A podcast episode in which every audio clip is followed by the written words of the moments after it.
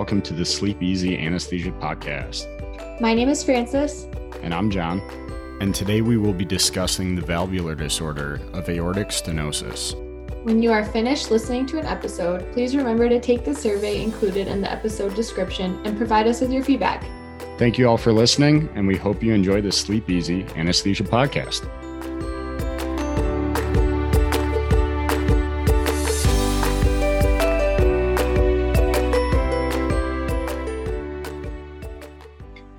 Today, we're going to tackle a comorbidity that many of us anesthesia providers may feel a bit of anxiety when seeing in a patient's chart aortic stenosis.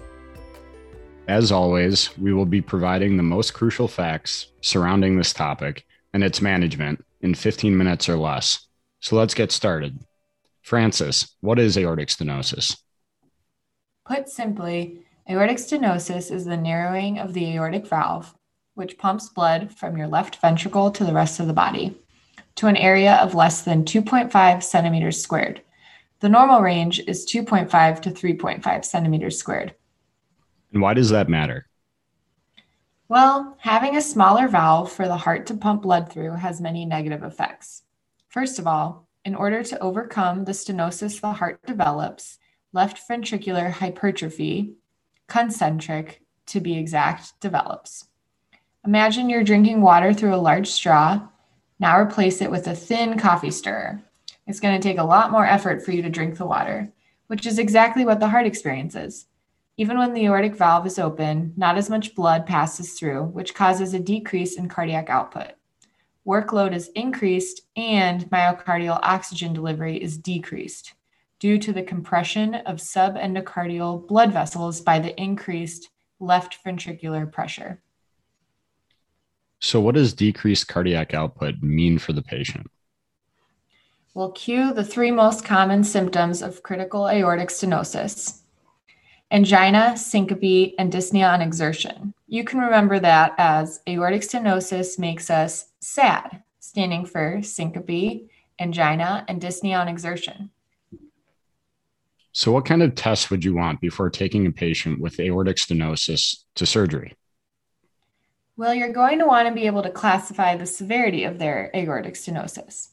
Make sure you have an up to date echo. And if unable to be determined with an echo, the patient should undergo a cardiac cath.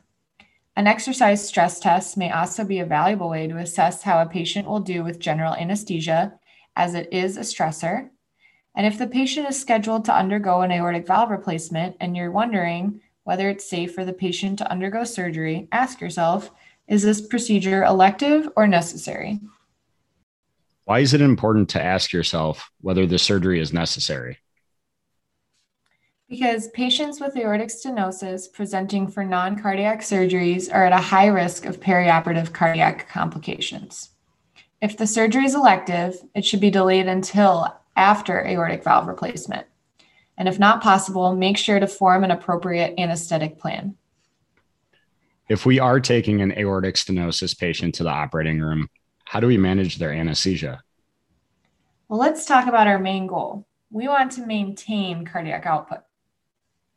But, Francis, how do we maintain cardiac output? Most importantly, we need to treat hypotension aggressively.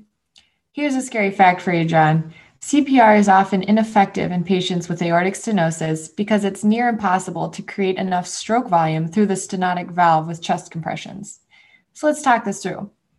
With aortic stenosis, the heart is already working overtime, and if blood pressure drops, coronary blood flow is decreased, which causes myocardial ischemia and even further loss of left ventricular function and cardiac output. Heart rate is also important because a fast heart rate, aka tachycardia, means less filling time, which means less stroke volume, which means decreased cardiac output. So repeat after me avoid hypotension and tachycardia. Avoid hypotension and tachycardia.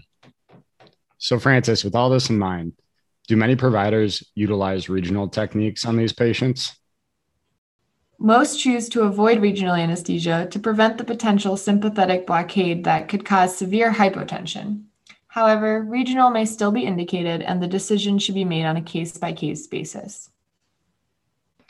So, if we do general anesthesia, what hemodynamic changes do we often see with induction, and how, how can we avoid this? Well, we want to avoid hypotension and tachycardia. So, let's avoid meds that will cause a drop in our SVR, such as propofol, or increase heart rate, such as ketamine.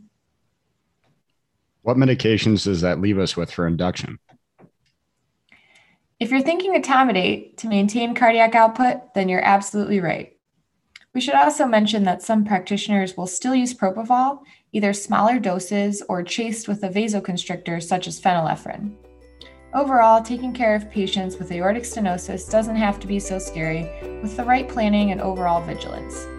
Final question for you, John. What are the two most important things we want to avoid with aortic stenosis? Hypotension and tachycardia.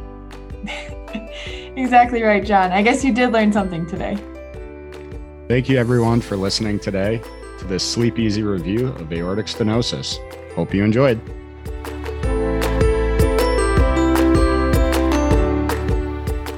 Thank you all for listening to this episode of the Sleep Easy Anesthesia Podcast. Just a quick reminder to click on the survey link in the podcast description to provide us with your feedback. As always, we appreciate you joining us and look forward to catching you on our next episode of the Sleep Easy Anesthesia Podcast.